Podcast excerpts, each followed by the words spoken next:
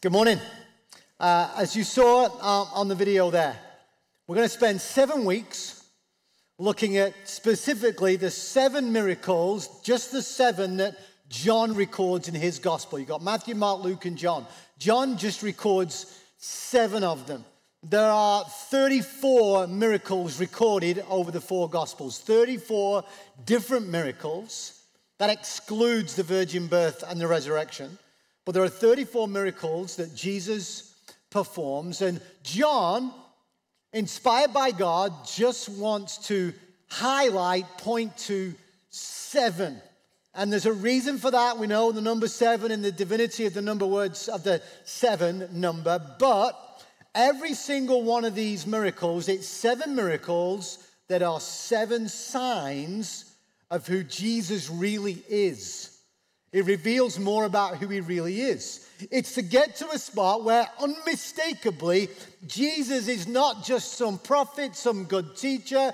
Jesus is divine, the Son of God. Jesus is God, and what he demonstrates through these miracles is important. But if all you discover over the next seven weeks is this is what Jesus did, to prove who he was, we've missed it. We want to know what he did to prove who he is, but there's a reality of what he did, he still does. And what he who he is, he still can. And there's something very powerful, but let me give the warning. It was in the video there for you. you may have seen the text. This series is not about you seeking miracles. It's about you seeking Jesus. You've got to sit there. If you just want to chase a miracle instead of chasing Jesus, you'll miss so much. If everything's dependent on an outcome we want, there's a problem. But if you follow Jesus long enough, close enough, he will enable you to see the miraculous all around. All around.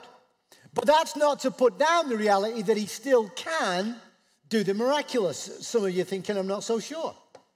Let, let me just go with this before I dive into today's miracle. Is God able to do immeasurably more than we could think or imagine? According to the scripture, absolutely yes.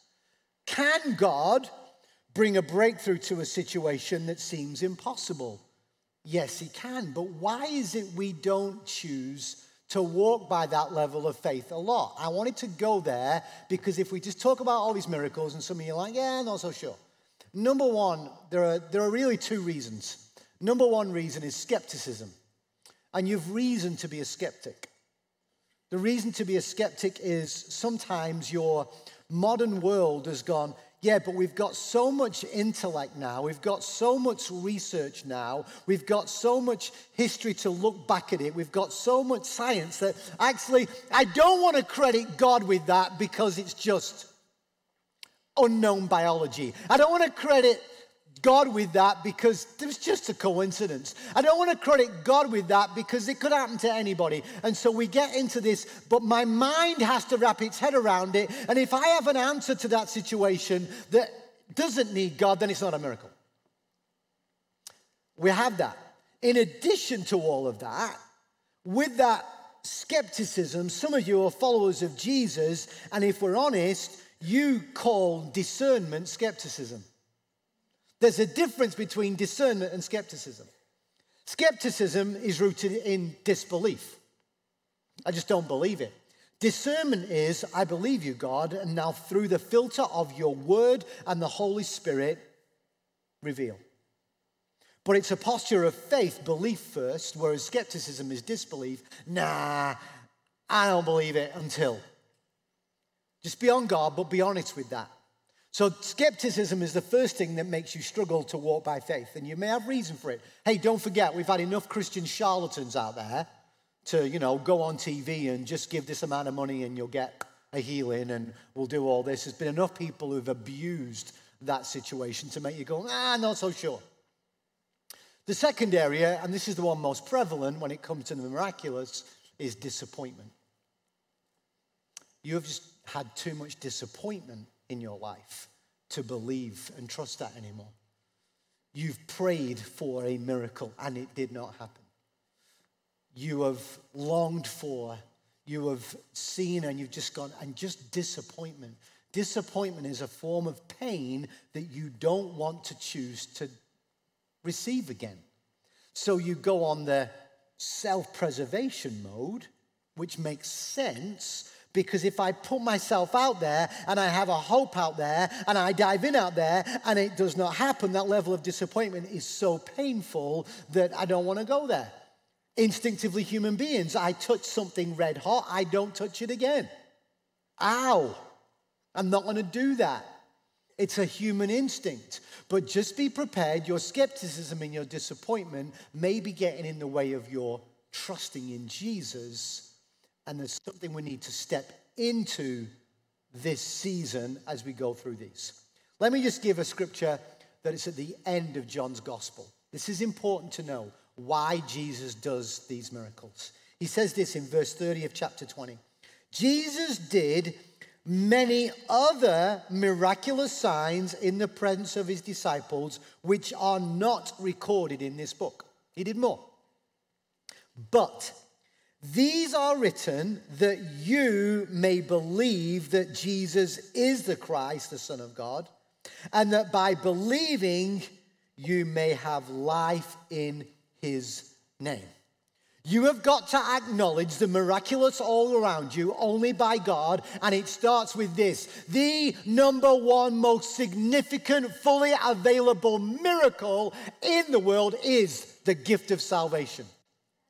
That's a miracle because you didn't earn it. You can't deserve it. It makes no sense whatsoever. Nobody else can give you forgiveness and restoration and redemption and eternity assured. Nobody can bring this life and life in all its fullness. Nobody can turn your darkness into light. No one can turn your mourning into dancing. The reality of the salvation gift is it is a miracle. And so when he says that by believing in him, you may have life and step into the fullness of life, you've got to believe and trust in Jesus, who is able to do immeasurably more you can even imagine. Because that is the doorway into a fullness of life. So here we are, dive in, rapid, here we go. The first sign, the first miracle that is recorded in John's gospel. Wow, it's important. I seriously, and I said this at the nine o'clock, at one point I thought, do I have to rethink this series and spend seven weeks on this one miracle? Because as I was reading, I was going, well, that's big, and that's significant, and that's significant, and that's significant. The reality is, I don't want to give it you all. I want to make you want more. And I have an appetite for this. So we're going to lean in to John chapter 2, 1 through 11. The first couple of verses I'll probably pause a few times, probably, just to give glimpses of a bit more, and then we're going to journey through it all and engage in a way that I trust is not just comforting to your soul, but it'll present itself to you with an opportunity today. We're going to share communion at right near the end of my message. I won't be done when we share it, there's more, but we're going to share it. I say that to you now. I want you to have the end in mind because everything about this miracle is pointing to this. It's pointing there. Here we go. John chapter 2, starting at verse 1. On the third day, stop it, stop it, stop it! Why do you have to tell us which day it is? On the third day. Dashboard lights are flashing. It's not just any day, he's revealing something about this. We know it's the third day. What happens on the third day? The amount of times, and number three, number of completion. But the third day, we know Jesus rises on the third day. There's so much that takes place on the third day. And here's his first miracle. And he wants us to know that on the third day, he's going to restore something here. He's going to make something that was dead come alive again. He's going to make something that looked like it was all over to become really not all over. He's doing so much on the third day. Move on, or we're not going to get through this. On the third day, a wedding. Why do we need to know it's a wedding? From the very beginning of the scriptures all the way to the end, Genesis and Revelation. I'll miss out the middle because we haven't got time. In the beginning, God created man and woman and they became one flesh. It is right that a man should leave his mother and father and cleave to his wife. There's something imagery of completion and unity going on, and we know it's broken. Then we have the imagery of Jesus being the bridegroom who is going to return for his bride, us, the church. The weddings and marriage is supernatural, is divine. Do you see why the enemy attacks it so strongly? Hugely. It's massive. Then you get in Revelation, I think it's chapter 19, there'll be this wedding feast of the Lamb. Coming up, there's going to be a wedding feast, wedding beginning, wedding end, everything wedding. Jesus steps in day one to start the clock ticking on his destiny. And on the third day, it just so happens he's at a wedding. Who's getting married? We don't know. If it was my wedding, I'd be like, well, thanks. I would have liked to have been mentioned in the Bible. Five out of the seven miracles that Jesus performed in John's gospel, the people on the receiving end and partaking in it are nameless. Because the Lord wants us to know that if you name them, it defines it and it encapsulates it just with that person. But if they are nameless, He is saying He does this and it's open for all doesn't confine it. So here he is on the third day. A wedding took place at Cana in Galilee. Not Jerusalem, it's just Cana in Galilee. Jesus' mother was there. That's important. Who else is there? Oh, and Jesus and his disciples had also been invited to the wedding. There's the scene set. It's a wedding, and we know historically weddings went on for days in those cultures, but they get invited, and on the third day, there they are. Uh, we'll carry on. Verse 3. When the wine was gone, Jesus' mother said to him, They have no more wine. Dear woman, why do you involve me? Jesus replied, My time has not yet come. His mother said to the servants, Do whatever he tells you. I'll get into that in a minute. Let's just read through the whole text. Nearby stood six stone water jars, the kind used by the Jews for ceremonial washing, each holding from 20 to 30 gallons. And Jesus said to the servants, Fill the jars with water. So they filled them to the brim. Then he told them, Draw some out and take it to the master of the banquet. They did so. And the master of the banquet tasted the water that had been turned into wine. He did not realize where it had come from though the servants who had drawn the water knew. Then he called the bridegroom aside and said, Everyone brings out the choice wine first, and then the cheaper wine after the guests have had too much to drink. But you have saved the best till now. This is the first of his miraculous signs Jesus performed in Cana of Galilee. Thus he revealed his glory, and his disciples put their faith in him. Just a quick note here. So, Jesus' first miracle is not saving someone's life. I mean, why not go out big from the get go? It's not healing somebody of an illness or a sickness. It's not bringing a cultural breakthrough in the city. It's saving face.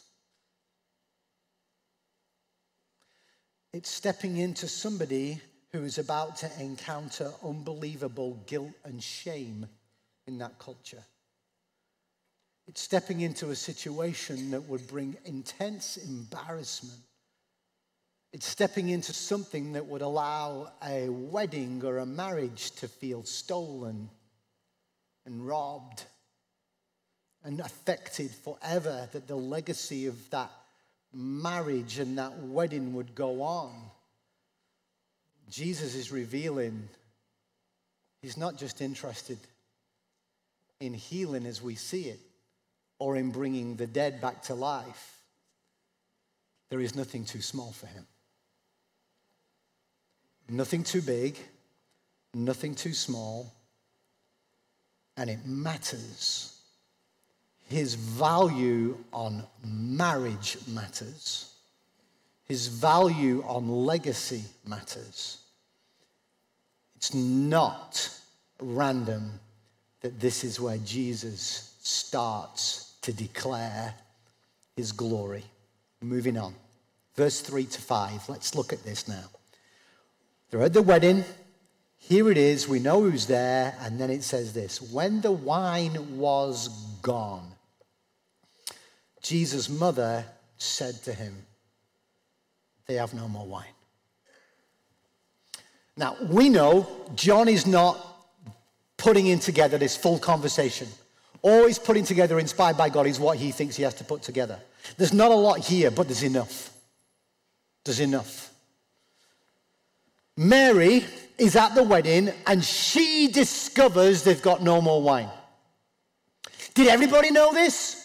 Or just some people know this? Not so sure. What, what, what's going on? But she notices it. So, what does Mary do when she notices there's a problem? There's a problem, and it's a really big problem. In fact, this is a huge problem. And without playing on words here, Mary goes to Jesus with the problem. What do you do with your problems? Can we be honest? I would confess before you, and you're all probably the same. I'm going to navigate every possible fix it plan that I can muster up, and only when I am at the end of my rope and there seems no way out will I take it to Jesus. What if I may have a plan to fix a situation, but Jesus has a better plan? What if I may be able to fix it, but it bypasses the divine and the supernatural that Jesus could play in that problem? Step number one Mary brings a big problem, but she brings it to Jesus. There is interaction. There is interaction. Many scholars will believe Mary's just still a part of it and she knows the extent of how this is significant. Why did they run out of wine? Who knew? Was there just not enough or were there just heavy drinkers? What was going on? Was some lost? Was some spilt? What kind of was going on? I mean, did the bride know that the groom had blown it? Like, seriously, dude, you had one job and we're out. Great. Good start.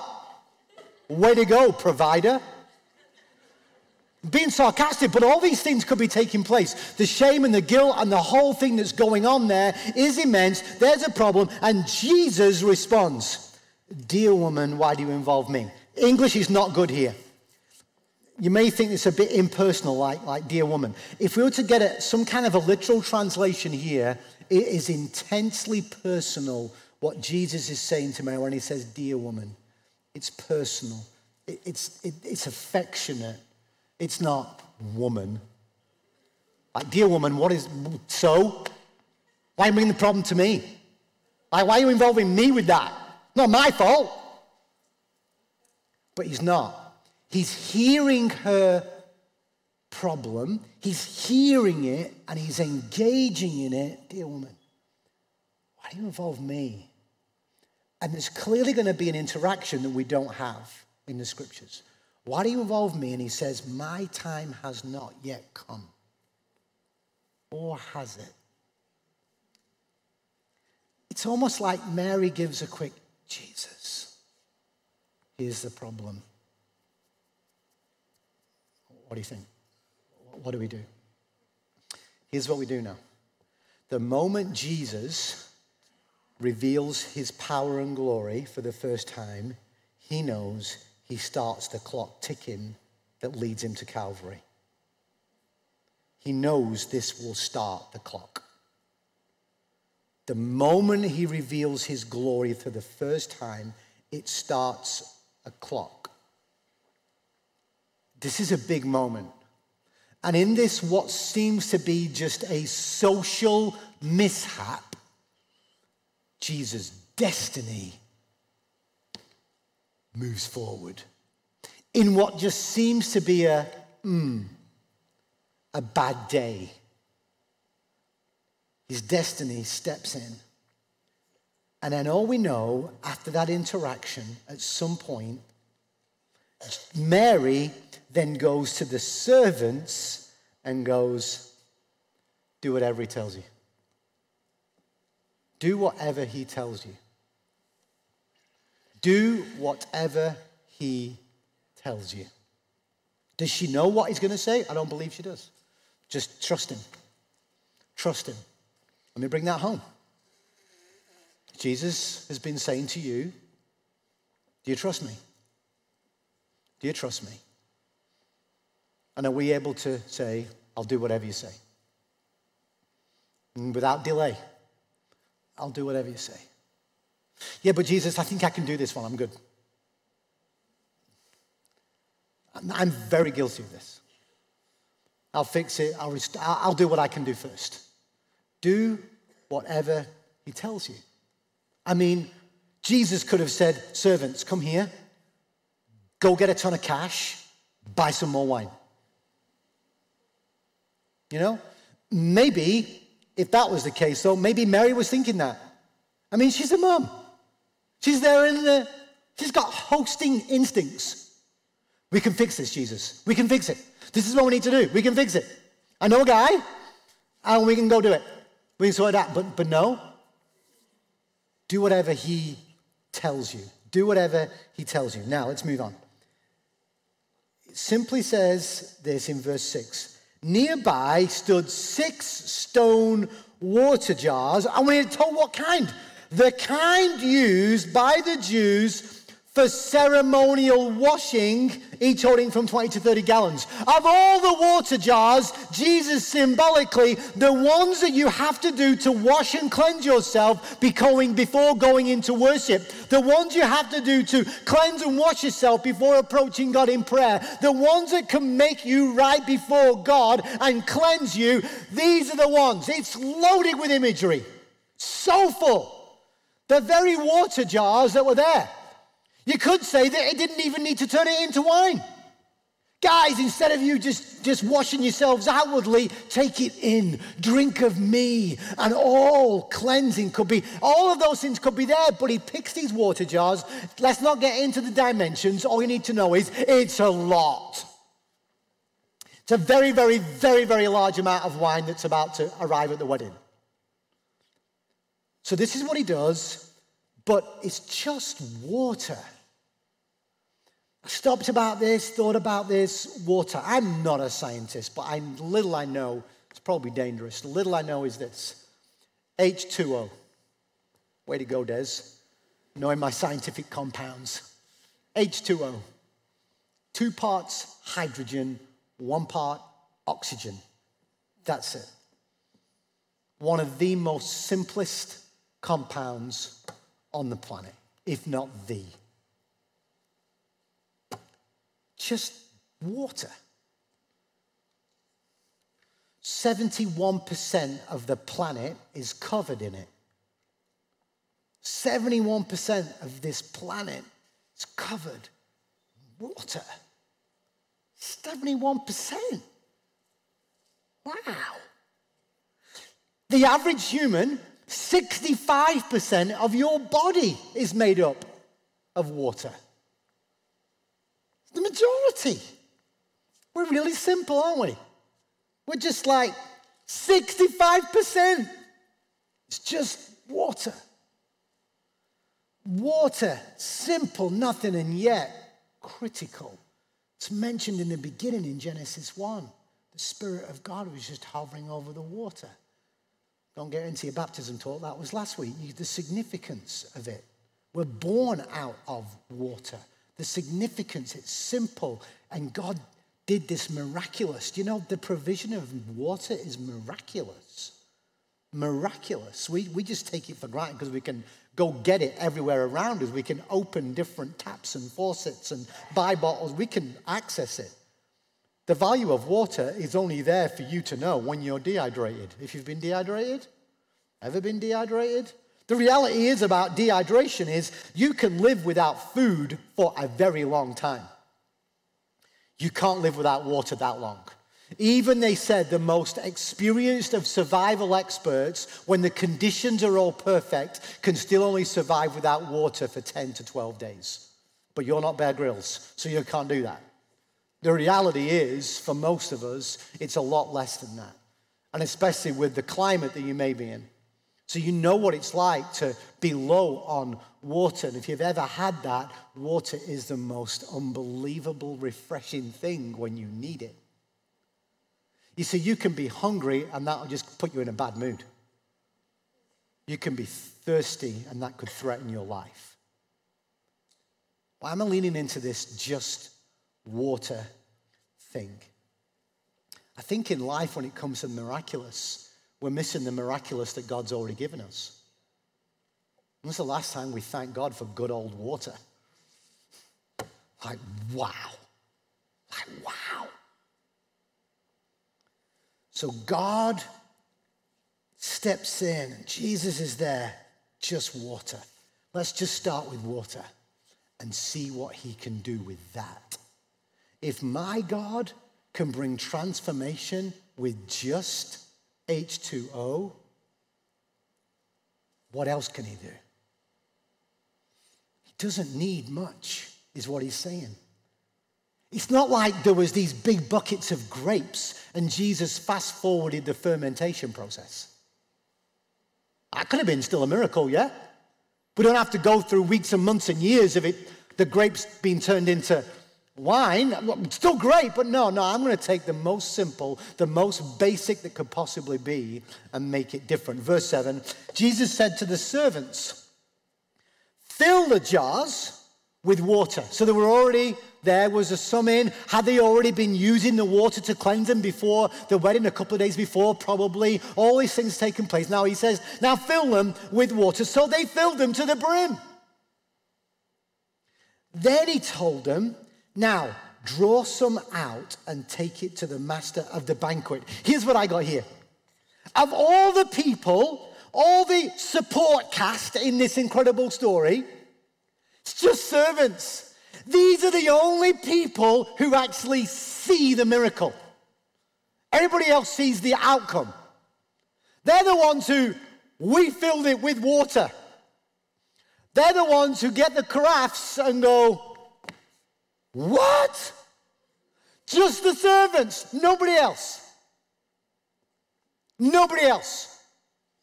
Don't you dare think God can't use you. Don't you dare think you're underqualified. He always picks the unqualified. Don't you dare think you're too full of shame, too full of guilt. Don't you dare think that God can't use you in His master plan of revealing His glory. The problem is you are saying, I'm not worthy of being used by Him, but it is by His grace you've been saved through faith. Stop doing that. These guys were the first guys to see the first miracle, and they're just servants with no names. It's amazing. Okay, going too deep. Here we go. Can we just be honest though? Big, huge jar of water, fine wine. It's hard to believe. Come on now, it's hard to believe, isn't it? It's hard to believe.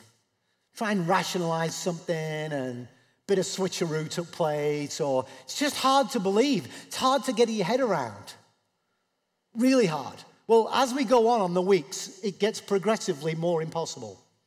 Just to let you know. The miracles that Jesus performs, there is definitely a crescendo. Because number seven is a guy's been dead for four days and he calls him out of the tomb.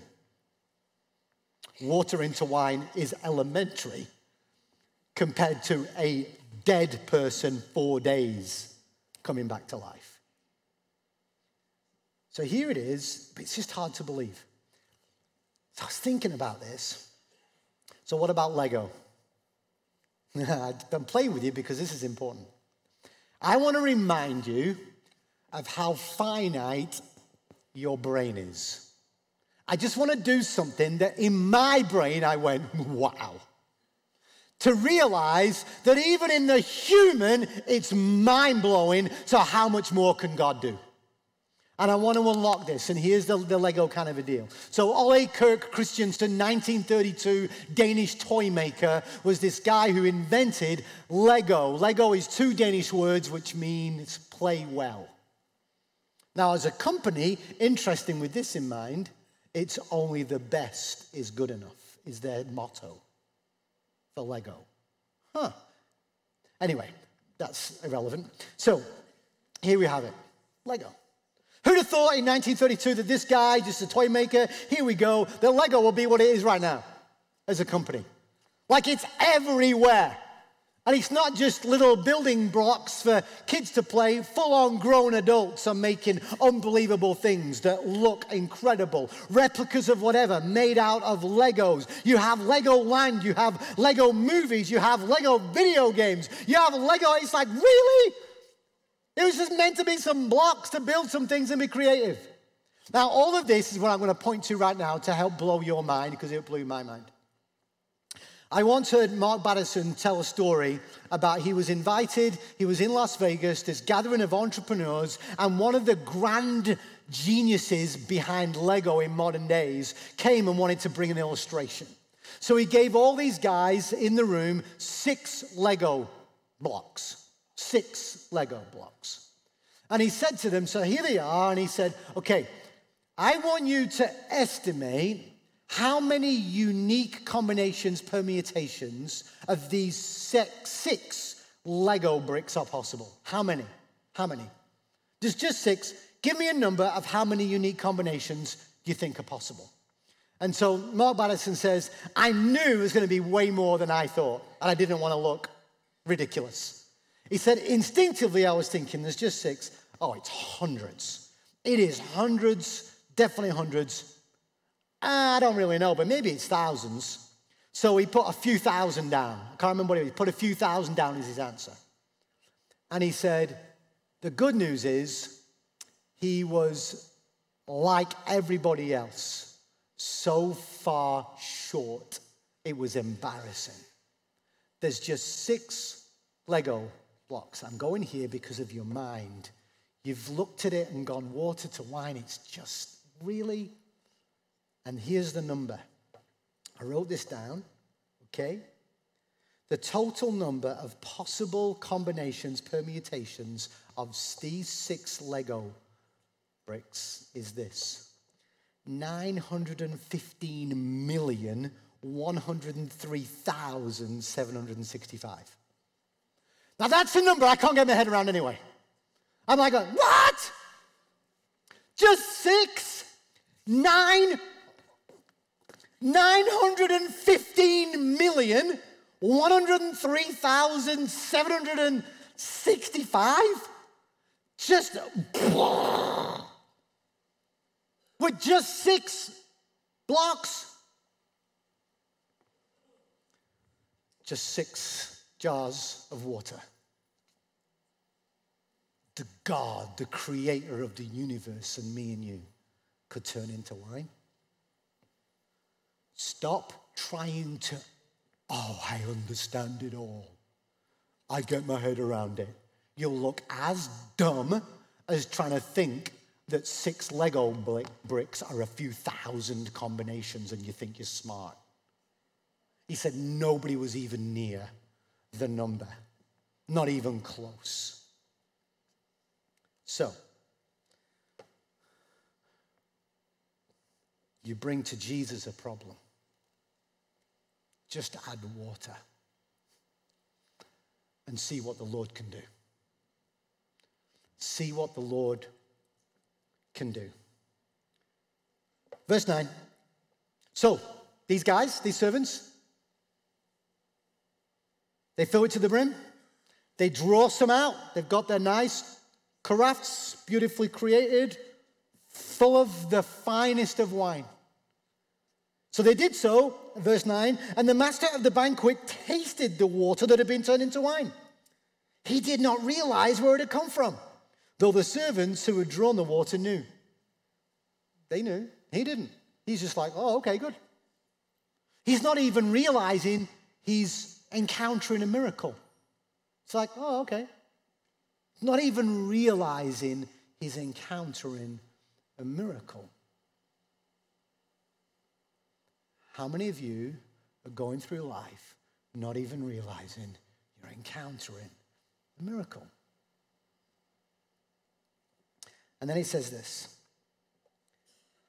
Then he called the bridegroom aside and he said, Everyone brings out the choice wine first. Good impression.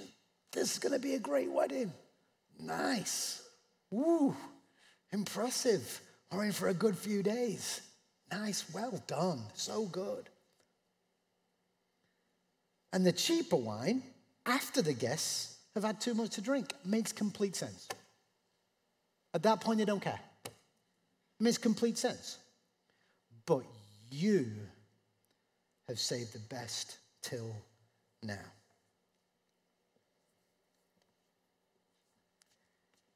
He pulls the bridegroom aside and tells him this. This bridegroom was about to enter, or had already entered, the shame and the guilt and the fear of all that was in front of him. And he's gone from this is the worst day to this is blowing my mind, the greatest possible. The legacy is immense. And he feels it. And Jesus does not do this. Hey, master banquet. It wasn't him, it was me. He doesn't. Jesus sees the restoration, the healing, the love expression on this guy by grace. It's grace. The guy doesn't deserve it, he's not earned it. It's grace. He's received it. What seemed impossible, he's received it. His identity is changed. The wedding is changed. The impact is changed. The servants are changed. There's transformation everywhere. And at no point does Jesus step in and go, hey, just so you know, everybody, I did that. No. No, we didn't. It's just beautiful. But you have saved the best till now. That master banquet guy did say something important though. You saved the best till now. The best? Jesus, miracle one, at a wedding on the third day, steps in and he's saving the best. All throughout human history, without the shedding of blood, there is no remission for sin. All through human history, people were repenting to God, making sacrifices to God, being ceremonially washed so they could become before a holy God because they were not perfect and they were sinful people and they were wanting to honor God in that way. All throughout, there was a separation that the sin, the wages of sin was death. All of that was a reality. For all have sinned and fallen short of the glory of God. That was a reality. And now Jesus stepping into his destiny, going, Oh, my Father from heaven has sent his best. For God so loved the world that he gave his best, the one and only Son. And when the master of the banquet, Des interpretation, says, But you have saved the best till now, the clock starts. And Jesus steps into what we now know is the miracle of miracles and the transformation beyond what we could, possibly imagine. So, water was turned into wine. And from that day, Jesus starts the journey where wine is turned into blood. We then have the journey from wine into blood. The first miracle foreshadows the last. The first miracle foreshadows the last. The first miracle at a wedding. Husbands, love your wives as Christ loved the church and gave his life for her of all languages. The first miracle, water into wine, wine into blood. Mind blowing. I wrote, I have, I write quotes down from different people at different times. I don't know who said this. And it says this On the eve of his crucifixion, Jesus turned an ordinary cup of wine into a bottomless glass of grace. I just sat with it. I thought, yeah, there's a celebration meal at the Passover. We call it the Last Supper because we know it was his Last Supper now. And he's there before with his guys and he's saying, okay, guys, take this cup. They see this cup. See this cup. It's my blood. It's going to be poured out for you for the payment and sacrifice of your sin. And guess what? It's going to be bottomless. It's going to go for you and your generation after you, and the generations after you, and the generations to come. The atoning blood of Jesus never runs out. It is a bottomless glass of grace. And it was triggered at that first miracle. And today we get to drink it. We get to drink it today. A bottomless glass of grace. God made him who had no sin Jesus to become sin for us, so that in him we might become the righteousness of God. We have nothing, we've run out of wine. Jesus makes a way where there seems to be no way. Where there seems to be no way. I'm not finished, there's a little bit more, but we're going to celebrate communion right now. This is how we're going to do this. During this next song, whenever you're ready, exit your row to your left and just come on down. We've got tables in the middle, three set up, and we've got another three down here. Okay? Exit from your left and then come into the right. It's just to stop, stop collisions. All right? That's right, but whenever you're ready, come down. And be reminded that what Jesus did at that wedding, he is offering to you. He is offering to you his grace, his power, his majesty, his mercy, his provision, his joy, his restoration, removal of shame and guilt and struggle and humiliation he is offering you that. So I'm going to pray for us. Whenever you're ready, come get the elements, and then when you go back to your seat, you take them when you're ready. Okay? You take them when you're ready. The, there's two cups. The bread is in the second cup underneath, just so you know, um, for you to do that. So let me start by praying. And we sing the song Miracle. And you need to know that you can see a miracle. The chorus of this song says, I see a miracle in an empty grave. The one we thought was dead is now alive again. Just enter in, spend time in it, thanking Him, celebrating. King Jesus, pause. If you can, put your hands out like this if you want to. I'm not going to make you do it. Postures matter. Biblically, they matter, the postures matter. King Jesus, I give my life to you afresh today. I say thank you for all that you've given me, and may all that I have be for you. Thank you, Lord God, that you loved us so much. You were prepared to make a way where no other could make a way. I thank you for the cross. I thank you that when you shed your blood, it is finished.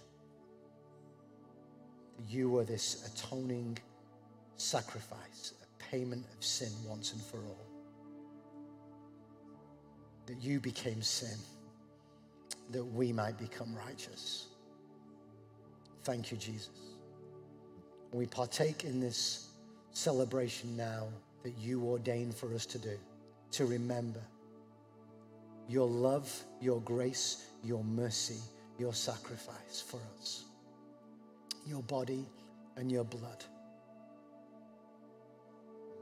And we declare this into the spiritual realm that my King did this for me. And my King is alive. He has redeemed me, restored me, forgiven me, and given me salvation. In Jesus' name, amen. Amen.